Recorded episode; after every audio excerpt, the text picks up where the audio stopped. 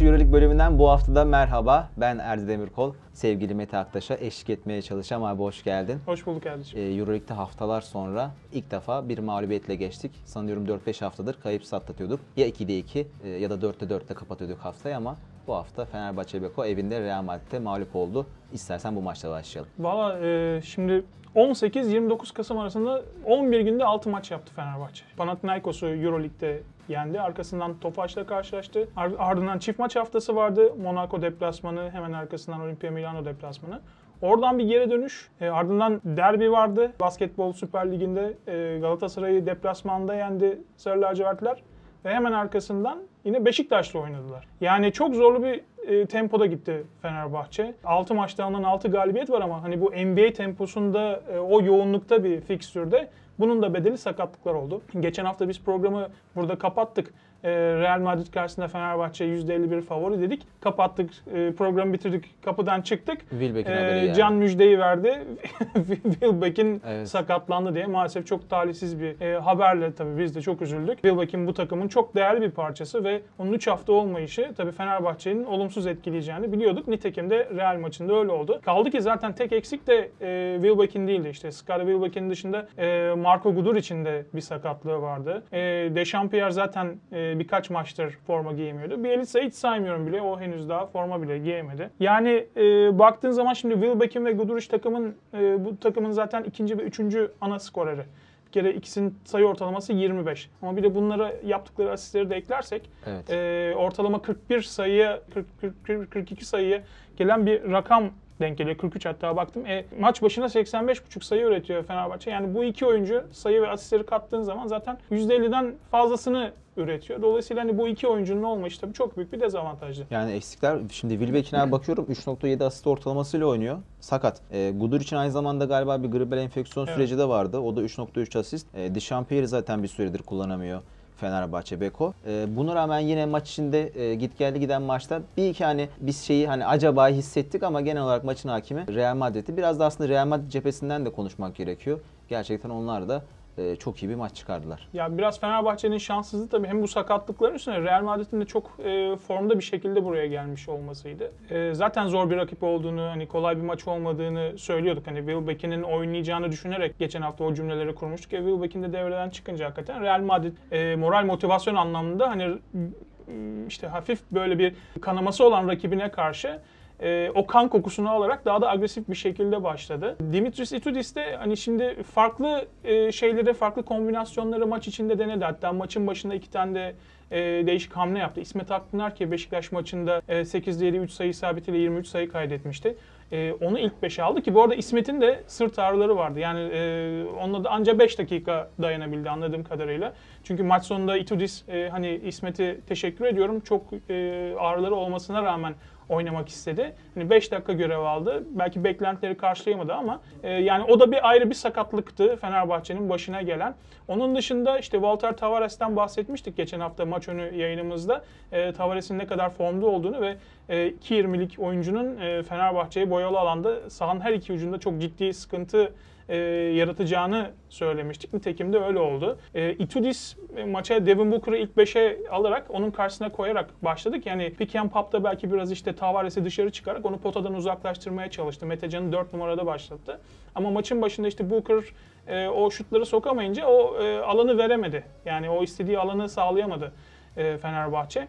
E, Real Madrid'de çok hani skorerleri alev alev yandı. Canan Musa bir, özellikle ikinci yarıda e, zaten ilk yarıyı 10-12 sayı önde kapatmıştı Real Madrid. Üçüncü çeyrekte de e, Fenerbahçe o bizim her zaman o e, yakaladığı e, o bir ekstra vitesi 3. çeyrekte bu kez sağlayamadı. Şöyle baktığımız zaman işte bir 2-3 dakikalık bir süreç var. Orada e, 16 üçlük bir seri yakaladı Real Madrid. Arka arkaya bulduğu üçlükler ki 3 tanesi Canan Musa'dan geldi. İki tane de Tavares e, yine boyalı alandan kolay sayı buldu. E, orada maçı koparttılar. E, ardından 4. çeyreğin başında, 3. çeyreğin son dakikasında e, Barcelona maçında biliyorsun o takımın e, altındaki ateşi yakan e, Şehmus Hazer de onu bir kez daha sahaya sürdü Itudis. Ee, Şehmuz bir dinamizm de getirdi. Son çeyrekte biraz farkı 10 sayıya kadar çektik ama yine e, Real Madrid e, hakikaten çok günündeydi ve yine kırılma anlarında e, yetenekli oyuncularıyla bulduğu sayılarla, dışarıdan bulduğu sayılarla Hezonya'nın bir tane üçlü vardı mesela son e, bitime 4 dakika kala. E, orada zaten maçı koparttılar diyebilirim. Evet o Edwards'ın dönen pozisyonda ki Evet. Sheamus'un yanına belki Metecan'ı da ekleyebiliriz. Onun da iyi bir sekans yakaladığı bölüm var. Evet. Ee, iki yerliden çok ciddi katkı aldı abi. Üçlüklerden bahsettin istersen maçın kilit istatistiklerine biraz değinelim. Kesinlikle e, üçlükler maçın kilit istatistiğiydi. Şöyle baktığımız zaman Fenerbahçe 4 maçlık galibiyet serisinde %44 gibi çok yüksek sayılabilecek bir 3 sayı isabetiyle oynamıştı ama bu karşılaşmada %25 ile kaldı. E, yine baktığımız zaman bir diğer kilit istatistik bu maçın anahtarı e, reboundlardaydı. E, reboundlarda Real Madrid'e karşı üstünlüğü kaptırdı ki 4 maçlık yine o galibiyet serisinde reboundlarda 34.5'a 27.5'luk bir üstünlüğü vardı Fenerbahçe'nin ama bu karşılaşmada e, Real Madrid 37-29 önde olan taraftı. Yani bu iki istatistik alanda e, Real Madrid'in bariz üstünlüğü vardı ki maçı da zaten e, bu iki istatistik yani reboundlara hakim olma ve 3 sayılardaki yüksek yüzde belirleyici faktör oldu diyebiliriz. Ya biraz aslında şunu da sormak istiyorum. Genel bir değerlendirme olması açısından abi. Sezon başı yeni bir kadro, ye- e, yeni bir antrenör. E, Itudis'te başlanan süreç. Geldiğimiz nokta ligde 9'a 9. Euroleague'de e, 11 maçta 9 galibiyet lidersin. Yani sezon başı herhalde böyle bir tablo çizsek altın herhalde imzanı atardın. Kesin, kesin. Yani bu kadar 8 tane yeni oyuncuya sahip, işte Itudis'in geç katıldığı sakatlarıyla işte daha hala Bielitsa'dan işte konuşuyoruz daha hala faydalanamadı Fenerbahçe. Bu tür sıkıntıların olduğu bir takımın böyle bir form grafiği yakalamasını hakikaten hiç kimse beklemiyordu. Hani bekliyorum diyen de doğru söylemez diyebiliriz herhalde. Ee, yani bu yenilgi tabii e, hani üstadın dediği gibi enseyi karartmaya gerektirecek bir yenilgi değil. Yani sonuçta buradan da pozitif anlamda çıkartılacak şeyler var. İşte Şehmuz'un oyunu, Metecan'ın oyunu, yerli rotasyondaki oyuncuların daha fazla katkı vermesi. Metecan 25 dakika oynadı yanlış hatırlamıyorsam. Tarık Biberovic yine 14-15 dakika süre aldı. Rotasyona yine dahil olan isimlerden biriydi. Ee, yani dolayısıyla evet eksikler bir noktada dönecekler zaten. Wilbeck'in e, sakatlığı 2-3 hafta sürecek e, anladığımız kadarıyla inşallah daha fazla uzamaz. Pierre herhalde dönmek üzere idmanları da çıkmaya başladı. Yani e, Bielitsa da e, hani geçen hafta konuştuğumuzda e, hani bir ay denmişti. Herhalde işte o da bir iki haftaya dönecektir. Yılbaşında dönecektir herhalde. Ya Fenerbahçe tam kadroya ulaştığı zaman yine kaldığı yerden devam edecektir ama tabii şimdi kritik bir döneme giriliyor. İşte bu hafta bir e, Alba deplasmanı var. Zorlu bir süreç. E, yine oyuncuların üstünde binen büyük var. Mesela bu e, binen yükü mesela bu hafta işte Real maçında da hissettik. O e, yorgunluğun getirdiği mesela Nigel Hayes e, son haftalarda arka arkaya işte 10, 16, 21, 22 sayılar kaydetmişti. Böyle çıkış grafiğinde e, sürekli bir çıkış grafiği vardı. Ama e, Real karşısında 5 sayıyla maçı tamamladı. Yani bunu biraz, ya biraz değil büyük bir kısmını yorgunluğa bağlamak lazım. Çünkü hem kendi rolünü oynuyor hem de e, Pierre'in de orada eksikliğini kapatmaya çalışıyor. Dolayısıyla hani e, Pierre, e, Nigel Hayes'in de üstüne binen yük çok fazlaydı. Keza Kalates'te e, alıştığımız performansların yine biraz gerisinde kaldı bu karşılaşmada. İki sayıyla maçı tamamladı. 6 asisti vardı ama düşük bir şut yüzdesiyle oynadı. Tabii onun performansı sezon başındaki eleştirileri akla getirdi. Hani e, işte e, Kalates e, düşük e, şut yüzdesiyle oynuyor. Acaba bu sıkıntı olur mu diye. Yani bunlar dileriz daha ayağa kalkacaktır. Kalates de ayağa kalkacaktır. Ee, hani bunlardan çok fazla böyle bir panik havası çıkartmaya gerek yok. Bence Fenerbahçe iyi yolda. Ee, biraz daha sabra ve zamana ihtiyacı var takımın. Ee, aynı şekilde taraftarın da bu arada özellikle sosyal medyada çok fazla eleştiri gördük Real maçından sonra ama bence e, dediğim gibi panik havası oluşturmaya gerek yok. Fenerbahçe'de her şey yolunda. Sezona bu kadar iyi başlamanın da getirdiği bir kredi vardı zaten. İçeride maç kaybetmek belki kötü ama sonuçta genel tabloya baktığında zaten dediğim gibi 11 maçta alınan 9 galibiyet var ve her şeye rağmen hala liderlik koltuğunda oturan bir Fenerbahçe Beko görüyoruz. Ve arkasından da hani bir lig maçı oynandı. Ee, Orada da kayıpsız devam eden bir Fenerbahçe Beko Aynen, var. aynen. Yani e, yine zorlu şartlara rağmen her oyuncu taşın altına elini sokarak Gaziantep gibi zorlu bir deplasmandan ki çok da iyi oynamadığı bir maçı yine son çeyrekte kazanmayı başardı. Nick Kalates yine girdi orada e, o takımı çevirdi, takımı düzenledi. Orada maçı koparttı Fenerbahçe. E, dediğim gibi yani şu anda her şey bence e, yolunda sakatların iyileşmesini bekliyor şu anda Sarı Lacivertler. Ki bu dönem için aslında şöyle pozitif bir nokta da var. Önceki yılların aksine çok eleştiriliyordu biliyorsun. Ee, yerli rotasyondan katkı alamamak ve kullanmaması. Metecan olsun, Şehmus olsun zaman zaman. Ee, şimdi son maçlarda birkaç, dün de çok iyiydi bu arada İsmet Evet. performansı. Ee, yerli rotasyonda ciddi katkı alan bir Tudis var aslında. Evet yani Itudis'in kendisi de söylüyor. Ben pasaporta süre vermiyorum. Yani kendisini gösteren, o süreyi hak eden oyuncu mutlaka rotasyonumda yer alır diyor ki e, Metecan da hem kendisini fiziksel olarak da çok geliştirdi bu arada. Zaten çok yetenekli bir oyuncuydu. E, çalışmasının karşılığını alıyor. Keza aynı şekilde Şehmuz da. İşte dediğin gibi İsmet de yavaş yavaş rotasyona giriyor. İşte e, bahsettik Tarık Biberovic de yine o, o da bir sakatlık döneminden çıktı. E, bir şekilde rotasyona e, girecek ve Fenerbahçe'ye e, çok bunlar önemli katkılar tabii bu oyunculardan katkı alabilmek. Uzun Euroleague sez- sezonunda işte bu sakatlıkların e, olduğu ve sakatlıkların bütün düzeni alt üst edebildiği bir ortamda bu oyunculardan maksimum verim alabilmek çok değerli. E, şu anda da bu oyuncular e, hakikaten kendilerini geliştirerek e, Fenerbahçe bek rotasyonunda süre alıyorlar. Peki abi kısa rotasyonda bir takviye bekliyor musun? Yani şimdi Campazzo transfer çok konuşuldu. Kulüpten de bir açıklama geldi. Niye olmayacağı yönünde, ilgilenmediğiniz yönde ama e, sen de birkaç katkı sağlamak istersin. Hani neden olmayacağı konusunda. Şimdi Campasso tabii çok yetenekli bir oyuncu. Ama Fenerbahçe'nin ihtiyacı mı şu aşamada onu konuşmak lazım. Evet Fenerbahçe'nin guard rotasyonunda şimdi baktığınız zaman Kalates 33 yaşında.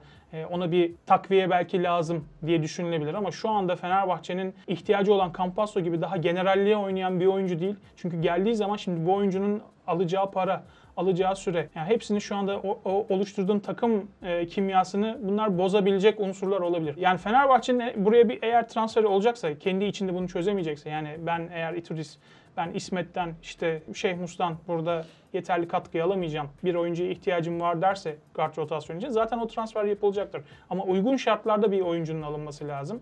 Hani belki o düzene daha adapte olabilecek, daha rol oyuncusu olmayı kabul edebilecek bir oyuncu. Mesela e, Anadolu Efes'in Isaiah Ta- Taylor gibi. Yani e, dolayısıyla hani öyle bir oyuncunun oraya gelmesi daha olumlu olabilir eğer bir transfer yapılacaksa ama şu anda sanki Itudis'in de açıklamaları hani biz şu anda bir transfer yapmayı düşünmüyoruz diyerek e, mevcut rotasyonla, mevcut kadrodaki isimlerle e, bu şekilde devam edeceği yönünde. Ama Campasso tabii ki çok büyük bir yıldız dediğim gibi. Ama ben daha az paraya geleceğim, işte verilen her rolü kabul edeceğim diyecekse gelsin buyursun ama e, onun da şartları çok ağır bu arada. Hani Real Madrid'den çünkü NBA'ye giderken 6 milyon euroluk bir buyout'la gitmişti ve onun 2,5 milyonunu anca ödemişti cebinden ve kalanını da taksitlere bölmüştü. E, bir taraftan hem bu var, e, o borcu devam ediyor. Bir taraftan eğer Avrupa'ya gelirse bir takımla e, Milano hani Real, tarafı Real'in de var. ilk şeyi var bu arada. Eşleşme hakkı var. Yani e, atıyorum bir takım 2 milyon dolar verdi. Eğer Real Madrid ben de 2 milyon dolar vereceğim derse Real Madrid'e gitmek zorunda. E, Real'in de bu arada açıklamaları var. Yani biz Campazzo'yu e, bekliyoruz, istiyoruz diye. E, Chus Mateo'nun da açıklamaları var. E, Olimpia Milano e, hani biz ilgilenmiyoruz gibi en son bir ben haber okumuştum. E, çıkan söylentiler asılsız diye. Bekleyip göreceğiz ama şu anda en büyük aday Real Madrid gibi duruyor. Anladım abi. E, o zaman eklemek istediğim bir şey yoksa Alba Berlin tarafına geçiş yapalım mı? Ee, olur geçelim. Ee, Alba Berlin maçı evet. Ee, Alba Berlin sezona üst üste 3 galibiyet alarak girmişti ama, Ama son arkasından 8 maç, son 8 se- mağlubiyet. Aynen 8 maçta 8 yenilgi ama e, bu yenilgiler de çok aldatmasın. Özellikle iç sahadaki oynadıkları maçları baktığımız zaman son 3 maçı çok ufak farklarla kaybettiler. E, Bayern Münih'e 79-77 kaybettiler. Kızıl Yıldız'a uzatmada e, mağlup oldular 4 sayı farkla ve son olarak da Barcelona, öyle, karşısında iki sayı farkla. iki sayı da yenildiler. Yani 15 sayıya geriye düştüler ama e, 15 sayıdan geri dönmeyi başardı Alba Berlin. Dolayısıyla hani tehlikeli bir takım. Zaten iyi basketbol oynayan bir takım olduğunu biliyoruz ama işte maç sonunu çok iyi oynayamıyorlar ve bazen de maça iyi başlayamıyorlar ki aslında iç sahada kaybedilen 3 yenilginin ana teması Alba Berlin için maça iyi başlayamamak. İlk çeyreklerde 8 sayı geriye düşüyorlar e, ortalama olarak bu 3 maçta.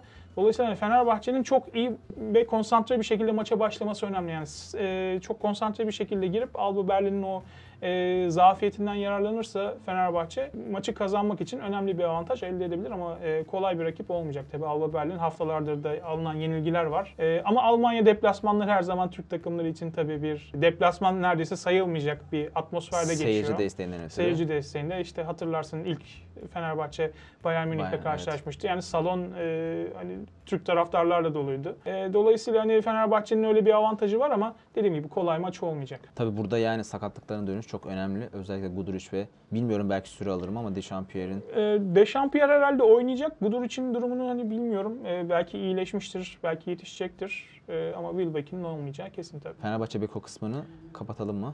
Olur. O zaman Anadolu Efes kısmına geçelim. Onlar da çok formda bir şekilde devam ediyor. Diğer bir temsilcimiz. Evet. Son olarak Olympiakos maçında kazanmayı bildiler ki 10-0'lık bir Olympiakos serisiyle başladı, başladı aslında maç. Ama sonra özellikle son periyotta müthiş bir Anadolu Efes performansı. Evet ilk yarıya hakikaten çok tutuk başladılar. Dediğin gibi 10-0'lık bir seriyle başladı Anadolu Efes. Sonra işte e, ilk 3. 4. dakikada Ergin Ataman molasından sonra biraz işte Clyburn'un devreye girmesiyle e, skorda biraz dengeye geldi maç ama yine Olympiakos maçın ilk yarısını tamamen hakimiydi diyebiliriz. Daha 3. çeyreğe kadar e, Olympiakos karşısında Anadolu Efes çok fazla bir varlık gösteremedi ama işte Yine 3. çeyrekle birlikte savunmada bir kıpırdanma oldu işte. E, savunmayla birlikte e, hücumu da ateşleyen Anadolu Efes farkı bir sayıya kadar indirdi. Son çeyrekte de adeta baraj kapakları açıldı. E, Will Clyburn ve e, Vasilij Mitsic maça damgalarını vurdular. E, Mitsic son çeyrekte 11 sayı, 3 asist. E, Clyburn son çeyrekte yanılmıyorsam 12 veya 13 sayı. Ya hakikaten iki oyuncu e, muazzam bir hücum resitali sergiledi. 7 üçlük buldu son çeyrekte Anadolu Efes. O ilk 3 çeyrekte bulamadığı hücum e, performansını son çeyreğe sığdırmayı başardı ve geriden gelip kazanmayı bildi. Arka arkaya gelen dördüncü galibiyet gerçekten çok değerli. Shane Larkin'in olmadığı bir dönemde bu arka arkaya gelen dört galibiyet hem yani kötü başlanan sezon başlangıcından sonra da hem ilaç gibi oldu hem de Larkin'in geri dönüşü tabii şey o biraz daha şimdi daha şey olacak. Yani Larkin şu anda muhtemelen bu hafta oynayacak e, Zalgiris deplasmanında. Ona da bir zaman kazandırdı. Yani Larkin'den çünkü beklenti daha fazla olacaktı. Eğer kötü giden bir Anadolu Efes olsaydı hani Larkin'in bir an önce form tutup e, takımı yerden kaldırması gerekecekti ama şu anda form tutmuş bir Anadolu Efes var. Arka arkaya gelen galibiyetler sonrasında Larkin'in de uyum süreci biraz daha yumuşak olacak bu şekilde. Yani Anadolu Efes son baktığımız zaman bu 4 haftalık periyotta en dikkati çeken şey yani hem hücumda hem savunmada verimlilik anlamında Eurolig'in en iyi ikinci takımı olması. Ee, yine 3 sayı isabetindeki oranlarını %30'lardan %48'lere kadar çıkartmayı başardılar. Topu çok daha iyi paylaşıyorlar. Çok daha uygun şut pozisyonları buluyorlar. Çok daha rahat dış atışlar buluyorlar. Ee, bunlar hep Anadolu Efes'in bu son 4 haftadaki performansının kilit noktaları. Yine işte Elijah Bryant'la e, Isaiah Taylor'a burada bir parantez açmak lazım. Yani gerçekten e, yaptıkları savunmayla, dış alan savunmasıyla, baskılatı yaptıkları topa baskıyla e, Anadolu Efes'in savunma direncini bir kademe yukarı çekmiş vaziyetteler. E, belki bu maçta Amat Mbaye yoktu ama yani Poloner işte biraz kıpırdandı diyebiliriz. Tibor Plyce fena oynamadı. Yani bu anlamda da yani 4-5 rotasyonda hala sıkıntılar var ama orada da bir ufak kımıldanma var diyebiliriz herhalde. Ama tabii esas faktör Clyburn, Mitsic ve her geçen hafta yine performansını yükselten e, Rodrik Boba. Yani Boba da çok kilit gerçekten. Kesinlikle, Ee, hani bu hücumda. maçta da aynen. Yani hem hücumda hem savunmada reboundlara katkı veriyor. Ee, bu maçta da 6 rebound aldı. Ya zaten şöyle bakıyorum Mitsic, Clyburn, Boba işte 81 sayının, e, 82 sayının 61'ini kaydetmişler. 18 asistin 13'üne ve toplam 29 reboundında 20'sine imza atmışlar. Yani 3 kişilik bir takım adeta. Ee, hakikaten müthiş oynuyorlar bu üçlü. Ee, Bobu anlamı iyileşip rotasyona girip bu ikiliye destek vermesi çok değerli tabii. Mitsic de iki haftalık bir düşüşten sonra yine kendisini buldu. Bu ligin neden MVP'si olduğunu gösterdi hakikaten bir kez daha. Ee, 18 sayı, 9 rebound, 9 asist, e, 31 verimlilik puanıyla haftanın da MVP seçildi Euroleague'de. Will Clyburn'a yine bir parantez açalım bahsettik ama yani özellikle bu ikinci yarı performansları bench'ten geldikten sonra daha efektif olduğunu Evet onu de- soracaktım. Bu hafta aslında tam tersi oldu. Yani hı. belki de Messi için hani bugün yani bu hafta özelindeki performansının artı sebebi hani Clyburn'u son haftaların aksine e, önce başlatıp belki Messi için yükünü azaltmak istedi bu sefer de. Valla e, şu anda Clyburn'a ne, hangi rolü verirsen ver şu an zaten alev almış vaziyette. İnanılmaz oynuyor yani hakikaten e, insan hayranlıkla izliyor onu. Özellikle son çeyrek performansları inanılmaz. İkinci yarılarda işte not almıştım.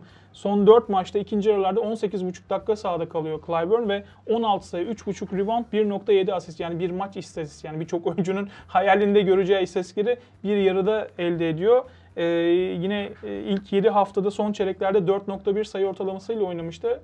Ee, ama son baktığım zaman işte son 4 haftada 10.8 sayıya yükseldi. Yani bunlar hakikaten inanılmaz istatistikler. Çok da yüksek bir şut yüzdesiyle oynuyor ki yani Will Clyburn'un kariyerinin başını hatırlarsak özellikle Darüşşafaka'daki günlerinde hani rakiplerin riske ettiği bir oyuncuydu. Şutunu riske ettiği bir oyuncuydu. Ama işte Clyburn çok çalışkan bir oyuncu olduğunu burada gösteriyor.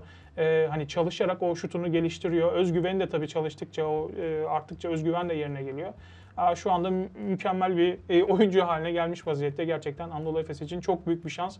Bu sezon herhalde en önemli transferi diyebiliriz. Ee, o zaman buradan Zagris maçına yavaştan geçiş yapalım. Türk takımları için daima zor bir deplasman olmuştur Kesin. abi Zagris. Aynen, Yine aynen. sert bir deplasman bizi bekliyor olacak. Çok zor bir deplasman. Yani dediğin gibi yani Zalgiris Arena'da oynamak kolay değil. Ee, ama onlar da biraz istikrarsızlar. Mesela bu hafta e, Panathinaikos karşısında içeride çok fazla direnç ortaya koyamadılar. Yani Anadolu Efes de şu anda çok formda. Yani o üst üste alınan 4 galibiyet gerçekten bir sinerji oluşturmuş vaziyette. Ee, her ne kadar zorlu bir deplasman olsa da ben e, Efes'in buradan e, galibiyetle ayrılıp e, galibiyet serisini sürdüreceğini düşünüyorum. O zaman aslında biraz da düne geçiş yapalım. Ee, Ondan önce istersen bir parantezde şeyi açalım. Biliyorsun Efes Olympiakos maçının devre arasında Anadolu Efes'in son iki şampiyonluğunda yani o Aa, iki evet. Euroleague şampiyonluğunun temel taşlarından biri olan Sim- Simon'un Simon forması emekli edildi. 44 numaralı forması. Gerçekten güzel bir atmosfer vardı. Güzel bir jest oldu Kronoslav Simon için. Anadolu Efes'in hakikaten şampiyonluğunun temel taşlarından biriydi. Çok da camia tarafından sevilen hatta yani taraflı tarafsız herkes tarafından